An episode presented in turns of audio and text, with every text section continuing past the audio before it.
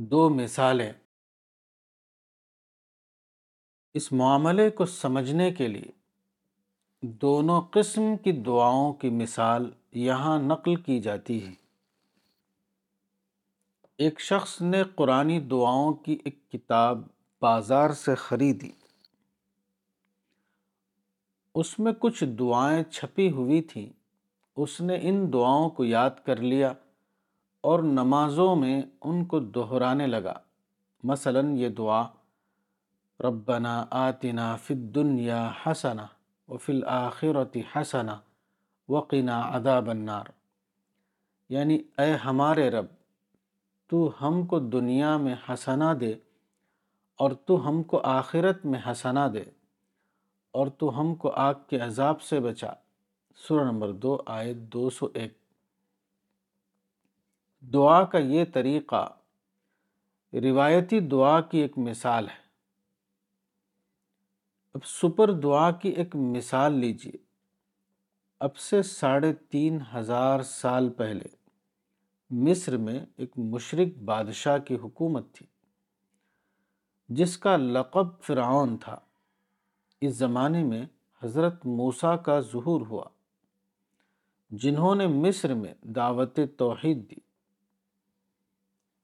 فرعون خود تو حضرت موسیٰ کا مخالف بن گیا، لیکن اس کی بیوی آسیہ بنت مزاحم حضرت موسیٰ کی دعوت توحید سے متاثر ہوئی اور وہ حضرت موسیٰ پر ایمان لے آئی۔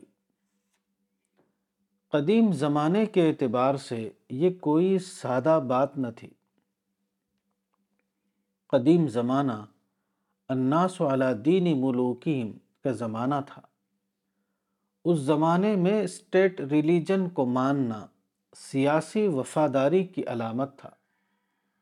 اسٹیٹ ریلیجن کے خلاف کسی اور ریلیجن کو ماننے والا اسٹیٹ کا باغی سمجھا جاتا تھا۔ اور اس کو وہ سزا دی جاتی تھی جو ریاست سے بغاوت کے لیے مقرر ہے۔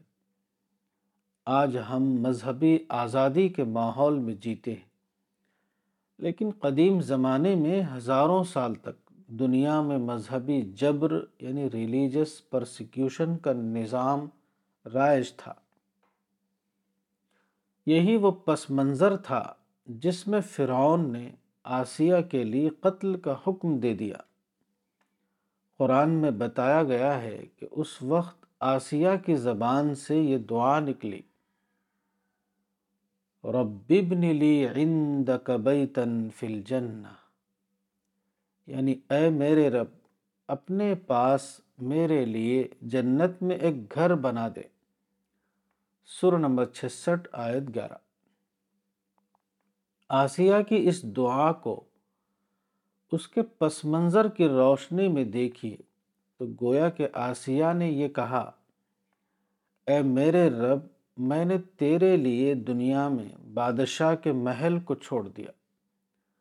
اب تو آخرت کی ابدی دنیا میں میرے لیے اپنے پڑوس میں ایک محل بنا دے۔ I sacrifice my seat in the palace of worldly king O Lord give me a better seat in your neighbourhood in the world hereafter Asiya bint Muzahim کی اس دعا کے لیے بعض علماء نے درست طور پر کہا کہ ما احسن حاد الکلام یعنی کتنی اچھی ہے یہ دعا۔ صفوت التفاصیر جلد تین، صفحہ چار سو بارہ۔ یہ دعا بلا شبہ ایک تخلیقی دعا تھی۔ آسیہ بنت مزاحم کے سامنے دو چیزوں کے درمیان انتخاب تھا۔ محل کی زندگی کی خاطر فرعون کے مشرکانہ مذہب پر قائم رہنا یا خدا کے موحدانہ مذہب کی خاطر صفاکانہ قتل کا سامنا کرنا۔ آسیہ کی معرفت اس وقت اتنی زیادہ گہری ہو چکی تھی کہ اس کو یہ فیصلہ کرتے ہوئے ایک لمحے کی دیر نہیں لگی کہ مجھے حق کی خاطر دنیا کے وقتی محل کو چھوڑ دینا چاہیے اور خدا کی ابدی جنت کو اپنے لیے منتخب کر لینا چاہیے۔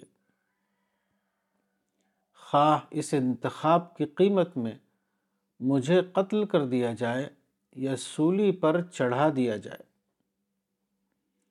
اس پورے پس منظر کی روشنی میں دیکھیے تو آسیہ بنت مزاحم کی دعا بلا شبہ ایک سپر دعا تھی اور وہ فوراً ہی قبول ہو گئی۔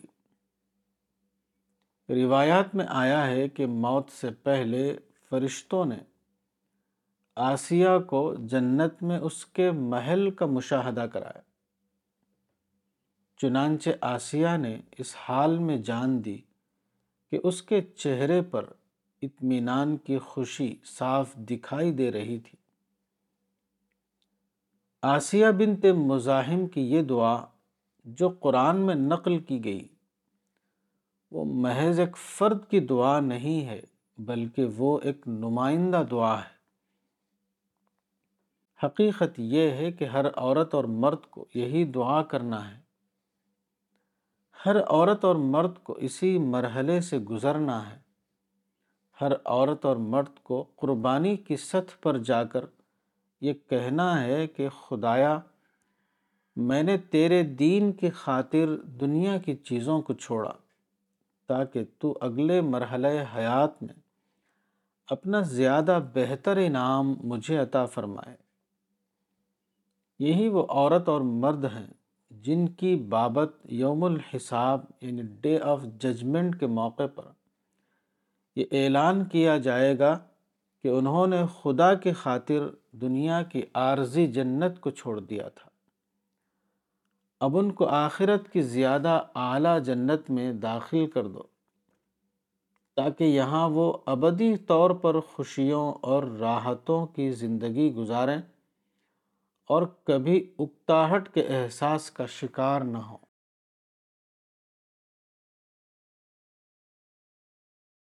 کتاب اسماء حسنہ، مولانا وحید الدین خان، صفحہ نمبر انتالیس۔